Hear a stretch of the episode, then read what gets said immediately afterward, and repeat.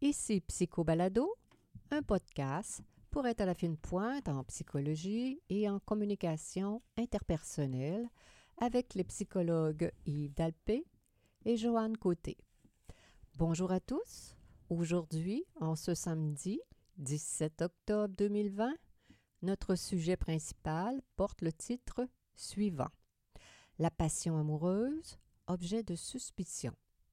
Mais d'abord, mon collègue, le docteur Yves Dalpé, nous présente succinctement quelques nouvelles tirées de recherches récentes en psychologie. Bonjour, chérie. Oui, bonjour, Joanne. Tu me demandes pas si je suis de bonne humeur dans ce beau jour ensoleillé, parce qu'il ne fait pas soleil du tout. Hein? en cette période de COVID, il pleut. Il pleut ce matin. Mais il fait soleil dans notre cœur parce qu'on est encouragé, on pourrait dire ça comme ça. C'est ce qui compte, c'est la température intérieure qui compte. oui, la capacité à rebondir. Oui. Alors, euh, le premier sujet, les enfants face au secret. Ça fait suite à la semaine dernière. Notre, eh, notre épisode portait sur les secrets, la psychologie des secrets. Alors, j'ai trouvé ça intéressant de découvrir cette recherche qui est paru dans la revue Developmental Psychology. Et puis, c'était fait sur euh, les enfants et le secret. Et euh, ce que j'ai trouvé quand même euh, intéressant, c'est de voir que chez les, les, petits-enfants qui ont entre 6 et 10 ans, ils savent très bien que il faut garder un secret et que si euh, on ne garde pas un secret, qu'on peut euh, euh, nuire à notre amitié avec nos petits amis. ils, ont réalisé que les enfants faisaient la différence entre un vrai secret et confier un simple fait, quelque chose qui n'est pas d'ordre personnel, si tu veux, négatif, mettons. Là. Ils savent que si tu, si tu parles, si, tu, si, c'est pas un secret, ça n'endommage pas la relation amicale. Mais si c'était un secret qui doit être gardé, alors là, ils, font la différence entre 6 et 10 ans. Mais avant, non. Ils ont, comparé avec un groupe d'enfants au préscolaire et puis là, ils ne voyaient pas la différence. OK, le niveau de conscience, le niveau mm. de compréhension des relations interpersonnelles s'intensifie euh, à la maturité de, autour de 6 ans et plus. Oui. C'est intéressant. Deuxième recherche, l'impact de la COVID sur la santé mentale? Bon, il y a de plus en plus de recherches qui ben le démontrent très clairement. Là, euh, euh, dans une revue euh, qui s'appelle Brain, Behavior and Immunity, on a identifié sur 43 recherches. Hein, c'est ce genre de recherche qu'on appelle des méta-analyses, quand on va chercher beaucoup d'autres recherches, puis on va chercher ce qui nous convient dans toutes ces recherches-là. Euh, alors, euh, c'était fait, ces recherches, ces 43 recherches-là avaient été faites surtout dans les pays asiatiques. Ah oui? Et on a, évidemment, on a bien vu que euh, la COVID amenait plus de stress post-traumatique et puis de la dépression et puis de l'anxiété chez les patients. Et puis, on s'est rendu compte aussi que chez les professionnels de la santé, eh bien, c'était la même chose.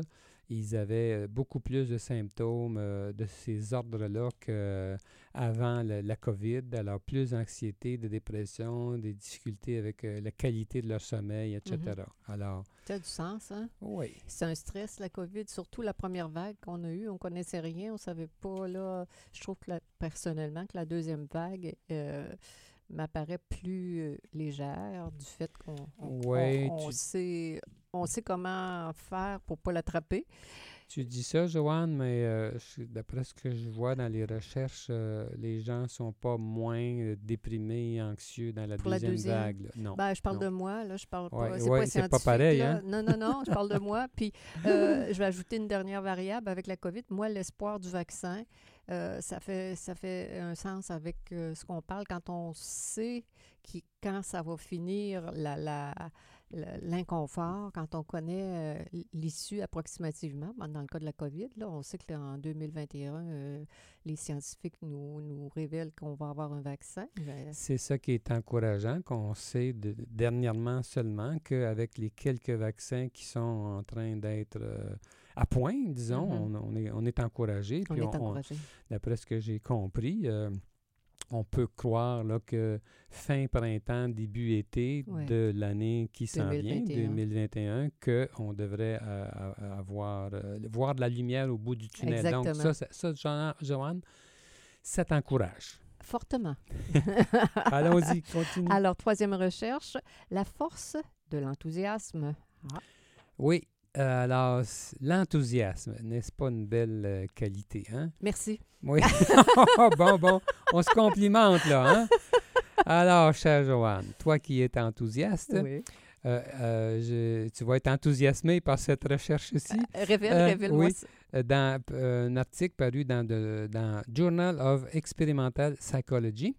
Et euh, imagine-toi, on a fait ça sur 100 sept- euh, 155 participants euh, qui étaient, euh, euh, disons, des, parti- des, qui- des participants qui allaient, être, qui allaient être des participants à l'émission The Voice, Ah La? Voix, et, et autre chose aussi. Et, et puis, on, a voulu voir sur quoi ils se basaient pour choisir leur euh, coach, celui qui allait les, les, seconder, les, supporter, tout les ça. encadrer. Les encadrer, ils avaient à choisir. Et puis, imagine-toi que finalement, si je coupe, si je vais à l'essentiel de euh, la recherche, là, euh, c'est sûr qu'ils regardaient euh, la compétence de, de ces Mhm. personnes-là qui allaient les aider, mais au moment là, où est-ce que c'est qu'ils avaient à s'impliquer de façon euh, plus Mhm. intense là, quand ça Mhm. S'engager, oui. s'engager vraiment là, pour euh, ce, ce genre de, d'émission, Mhm. ce qui est très émotionnellement exigeant, Ouais. eh bien, la qualité qui l'emportait chez ceux qui appliquaient pour les supporter, c'était nulle autre chose que l'enthousiasme. Mhm. S'ils voyaient que c'était des gens qui étaient hautement enthousiastes en leur faveur, c'est ça qui l'emportait comme euh, critère de sélection. Alors, il faudra aller à la voix. Avant ça, on va passer à notre sujet euh, principal, la passion amoureuse, objet de suspicion. Oui. Alors, euh, on- de méfiance- La méfiance. Alors, beaucoup de personnes euh, désirent être en amour de façon passionnée, hein? Mm. Euh, mais euh, voyons voir ce qu'il y en est. Est-ce que c'est vraiment ce qu'il faut rechercher ou non? On, va se parler de ça. Mm. Alors, puis d'ailleurs, Joanne, tu as dû remarquer que beaucoup de nos clients se présentent maintenant euh, à notre cabinet parce qu'ils sont insatisfaits de leur vie amoureuse satisfaisante. Oui, il y en a. Trois petits points. euh, car euh, elle n'est plus passionnelle. Alors- ça, ça, ça manque de, de, de, pep, ça manque d'intensité, ça Ils- manque de... Oui, d'intensité. Ils sont satisfaits, mais c'est pas assez passionnant. Exactement. Euh, alors, l'amour réel pour eux correspond à ce qu'ils ressentent dans leurs infidélités, Mm. parce que c'est là que ça pétille. Mhm. Euh, ça les rend vivants et de bonne humeur. Mhm. Alors, Exactement. Mais le scandale vient souvent simplement du fait que l'intensité de leurs sentiments amoureux s'est affaiblie et qu'ils en sont très affectés. Alors, Mm. par, par contre, il y a d'autres clients qui ne croient pas en la durée de l'amour romantique et finissent par vivre en couple sans faire l'amour, en s'imaginant que c'est ça, la vie normale, pour tout le monde. Alors, tu as les deux extrêmes. Hein? Tu as, ceux qui, qui pensent que l'amour mature, c'est de l'intensité, il faut que ça pétille, comme en bon, québécois, il faut que ça pète. Et tu as l'autre côté du continuum qui, eux, ne croient pas, j'appelle ça, l'amour romantique. L'amour euh, romantique, c'est que les gens, ils sont pas juste en coloc, ils, ils sont sont pas juste des bons amis, ils ont une vie, des projets, ça stimulant, ils font l'amour, etc. Tu as, les deux, les deux catégories. Oui. Mais l'amour-passion suscite bien des questions, hein, Joanne, et laisse perplexe. L'amour-passion est-il normal? Est-ce même souhaitable? N'est-ce pas nécessairement éphémère? Est-ce une attrape? Euh, qu'en est-il au juste? Quoi penser euh, de tout ça? Mais, mais Joanne, j'aimerais, avant qu'on aille plus loin, j'aimerais parler de le, que la conception de l'amour romantique euh, qui serait né seulement au 12e siècle en France. On voit ça dans beaucoup de textes en Mhm. psychologie et puis ça, ça, me- ça, ça m'agace. Comment ça, ça t'agace comme ça? Parce que c'est, ça n'a pas de sens pour moi. Ah, On écrit ça- je vois ça partout. Euh, on dit que l'amour romantique serait une construction, une construction sociale inventée par les troubadours avec leurs histoires de chevalerie et d'idéalisation des femmes. Alors, première des choses à préciser, il, il s'agissait alors non pas d'un amour conjugal, mais d'une passion amoureuse extra-conjugale qui ne pouvait d'ailleurs pas être consommée sexuellement selon cet idéal de l'amour courtois. Là là. Oui, alors il faut, faut, faut savoir ça, là. Puis on écrit aussi euh, qu'au Moyen Âge, euh, le mariage était basé sur des nécessités Ouais. économiques et que l'amour romantique avait peu de chances d'y euh, éclore.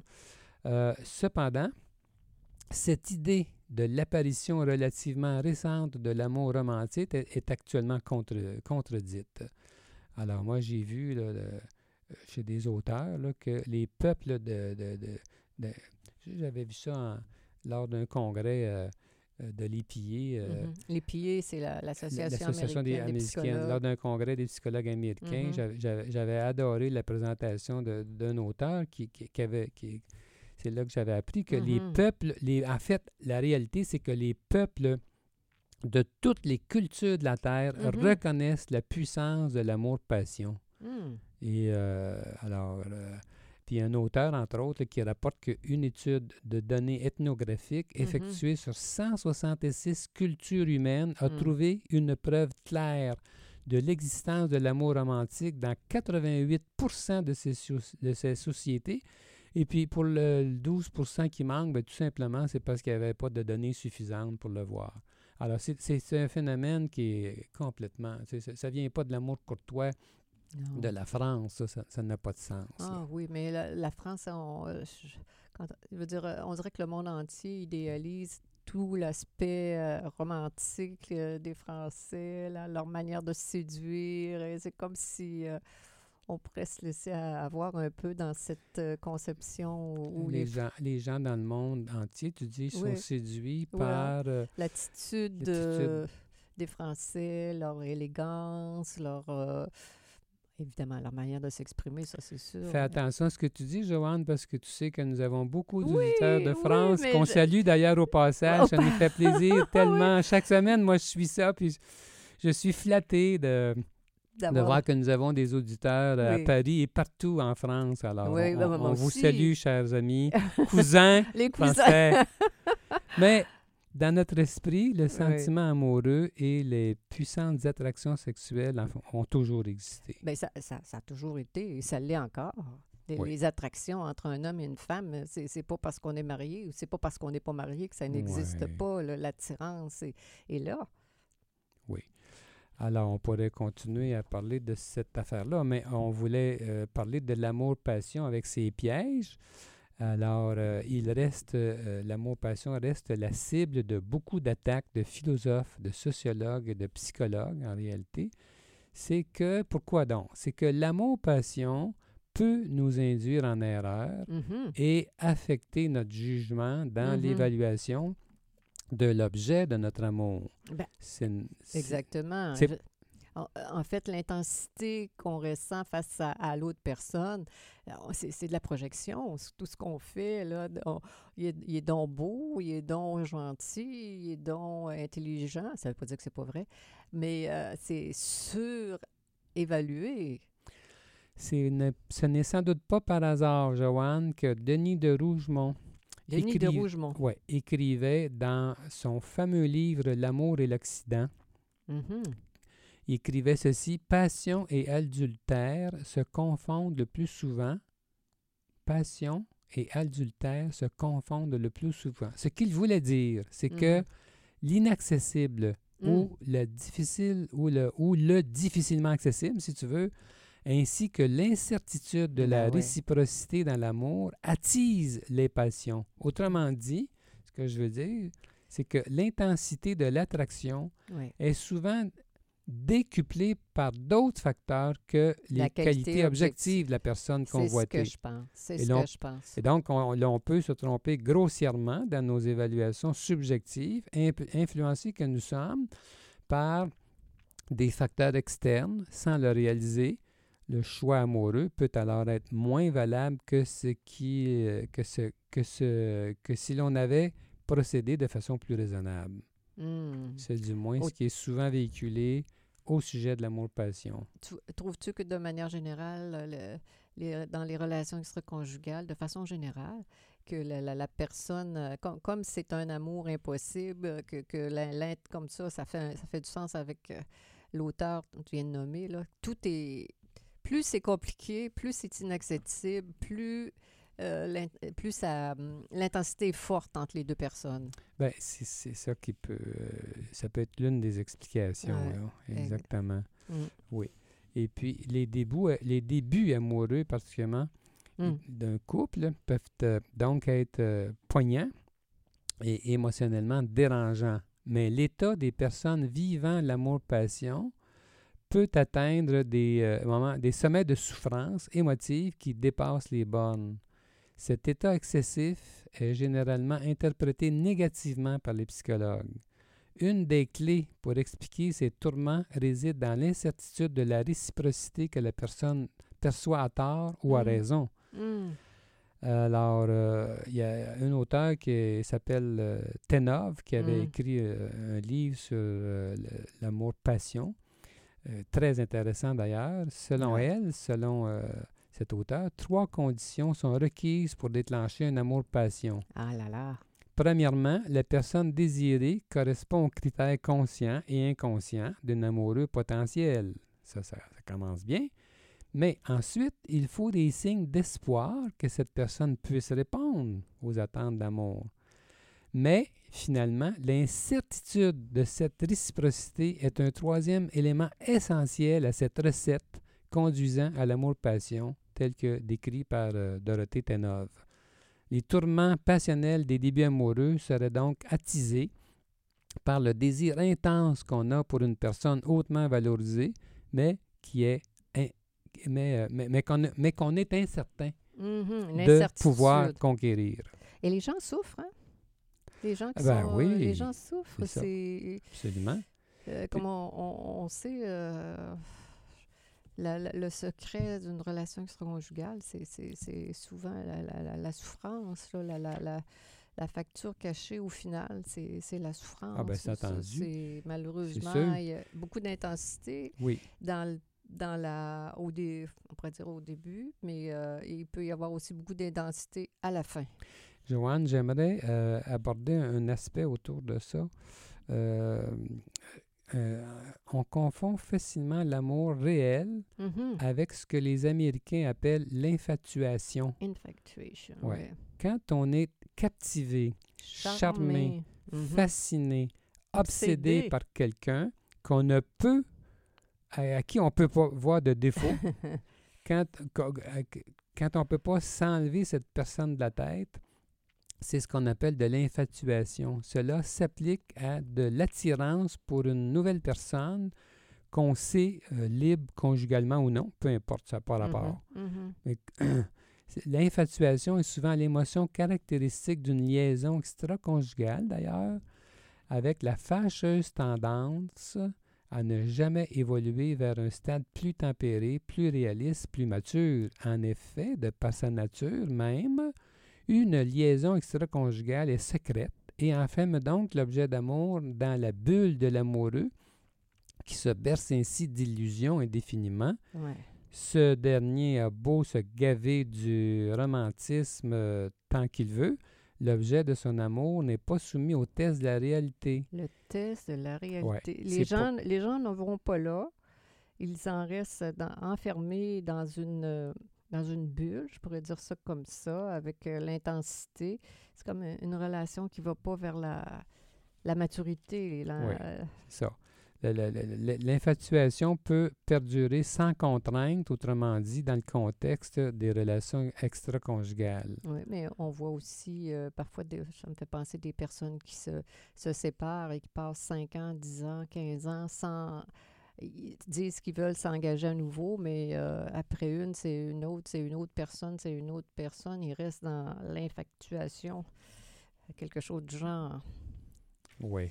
Hein, c'est l'intensité sans, sans se donner la permission de passer au stade de la maturité, de connaître la vraie personne, puis de l'aimer pour de vrai, aimer ses beaux côtés, puis ses, ses petits défauts. Alors, en fait, ce que nous voulons mettre en lumière aujourd'hui, c'est le danger d'évaluer la qualité de nos sentiments amoureux seulement à partir de l'intensité des émotions amoureuses ressenties par quelqu'un. Par exemple, si je me dévalorise et qu'une très belle femme m'envoie des signaux positifs, cela peut exciter mon imagination. Je peux extrapoler à tort, ben voilà l'occasion pour moi d'accéder à un univers inaccessible. Jusqu'à maintenant, j'ai fait peut-être deux erreurs fatales dans cette histoire, celle de me diminuer et celle de survaloriser cette belle personne. Oui, oui, oui. D'arriver avec une bonne estime de soi hein, quand on connaît quelqu'un puis on a envie de s'engager, là, d'arriver à pas se trouver pire qu'une autre, pas mieux qu'une autre, pas pire qu'une autre, savoir que on est une bonne personne euh, relativement bien équilibrée, qu'on a droit à connaître quelqu'un euh, qui en vaut la peine. La frénésie de l'amour-passion dans des cas comme ça, ça peut en dire bien plus long sur le manque de confiance en moi que sur la justesse de mon choix amoureux Mm Il y a tant à dire là-dessus. Hein? Oui. Alors, euh, le souci de maintenir une estime de soi défaillante peut faire vivre un amour-passion de façon négative par la présence d'émotions négatives, d'obsession et de compulsion. Il y a des auteurs qui affirment dans des recherches que, avec raison, qu'en définitive, la passion est fréquemment associée à une variété d'expériences qui s'apparentent tant aux troubles mentaux qu'à l'amour, aveuglement, compulsion, obsession, esclavage, euh, esclavage passif, perte de contrôle, des choses comme ça. Hmm. Mais euh, bon, euh, moi, je, ce que je comprends du message, on n'est pas en train de dire que la passion amoureuse au début d'une relation, que c'est négatif, là. C'est pas, pas ça notre message. Tant mieux si on vit ça. Puis moi, je me dis des fois, ça nous donne des, des munitions pour avoir le courage de passer à l'autre étape qui est le test de la réalité, connaître la personne et ne pas, comment dire, sous-estimer le fait qu'il n'y a plus cette intensité du début et que c'est très bien d'aller, euh, d'avoir de l'attirance pour l'autre, de voir qu'il y ait des premiers conflits, qu'il y ait des premières déceptions, qu'on trouve la manière de les gérer tous les deux. Euh, c'est pas Justement, exactement. C'est intéressant ce que tu dis, Joanne, comme une espèce de désillusion. On a parlé de ça dernièrement. Une espèce de désillusion qui est saine. Exactement. Exactement. Et, s'il y a de la passion au début, ça ne veut pas dire qu'il faut fermer le dossier euh, absolument. Là, pas du tout. C'est agréable quand même, mais le message, c'est qu'il ne faut pas que ce soit que ça tout le temps. Mais avec la même personne, malheureusement, on vous informe que c'est n'est pas possible. Ça fait partie de la maturité. Par ailleurs, c'est pas normal qu'on vive comme frères et sœurs non plus. Non, non, non. Euh, Mais euh, non, c'est sûr que c'est pas ça l'histoire. Mais euh, ce qu'on veut mettre en lumière, c'est quand c'est de ne pas dévaluer notre amour parce qu'on n'est pas dans, dans les états de passion émotifs qui sont souvent euh, qui sont souvent euh, négatifs, euh, pathologiques même des fois. Puis il y a beaucoup de, beaucoup de recherches d'auteurs qui en viennent à, à, cette idée que quand nous vivons de très fortes expériences émotionnelles, nous pouvons manquer de jugement, puis nous choisissons comme partenaires des individus qui ne nous conviennent pas du tout, en croyant avoir trouvé la perle rare qui nous était destinée. Alors, on pourrait conclure, Joanne, en disant qu'en fait, la psychologie nous enseigne que l'amour-passion est nourri par l'incertitude et l'anxiété, modérée, que des barrières potentielles peuvent accroître le degré mm-hmm. d'attraction, qu'un accès facile à un amoureux tue la passion et affaiblit le désir, que le désir est attisé par l'abstinence, par les séparations temporaires ou par les, ou ou par les amours impossibles. D'où soyons prudents dans cette euh, évaluation que nous faisons de ce que notre amoureux ou notre amoureuse nous apporte réellement. C'est-à-dire le plaisir d'être ensemble, l'attraction quand même qui, qui, doit être là. La complicité, les euh. projets, la stimulation, le 5 à 1, le fameux score 5 à 1, 5 fois plus d'interactions de, positives pour une interaction négative oui. totale. On a beaucoup, beaucoup, beaucoup de plaisir ensemble. On s'entend bien. On est... moi, moi, souvent, un de mes critères, quand les gens me demandent qu'est-ce que c'est l'amour, souvent, un critère fondamental, c'est avec qui tu as le plus le goût d'être, avec qui t'aimes être dans ton quotidien, là, qui, qui tu recherches. Là, mm-hmm. Il me mm. semble que c'est ça. Là. Moi, moi, je veux être avec toi, moi, Joanne. J'ai pas de doute. moi aussi. alors, c'est, ça, ça en dit long. On n'a pas besoin de non. Dans notre cas, on, Non, mais ce que je veux dire, en général, on n'a pas besoin de, de, sentir là, que. L'inflatuation. Euh, oui, disons-le comme ça. On, bon, on, pourrait en dire plus long, mais euh, euh, on va s'arrêter avec, à cause du fait qu'on est rendu à 26 minutes. Alors, c'est. Les limites de la vie. Il faut respecter les limites, partout. Alors, ma chère Joanne, c'était Psycho Balado avec les psychologues Joanne Côté et Yves Dalpé. Nous sommes psychologues cliniciens en pratique privée à Québec. Pour plus d'informations sur qui nous sommes, sur nos livres et nos services, consultez notre site web euh, www.dalpecote.com. Bonne semaine à chacun de nos auditeurs. À bientôt.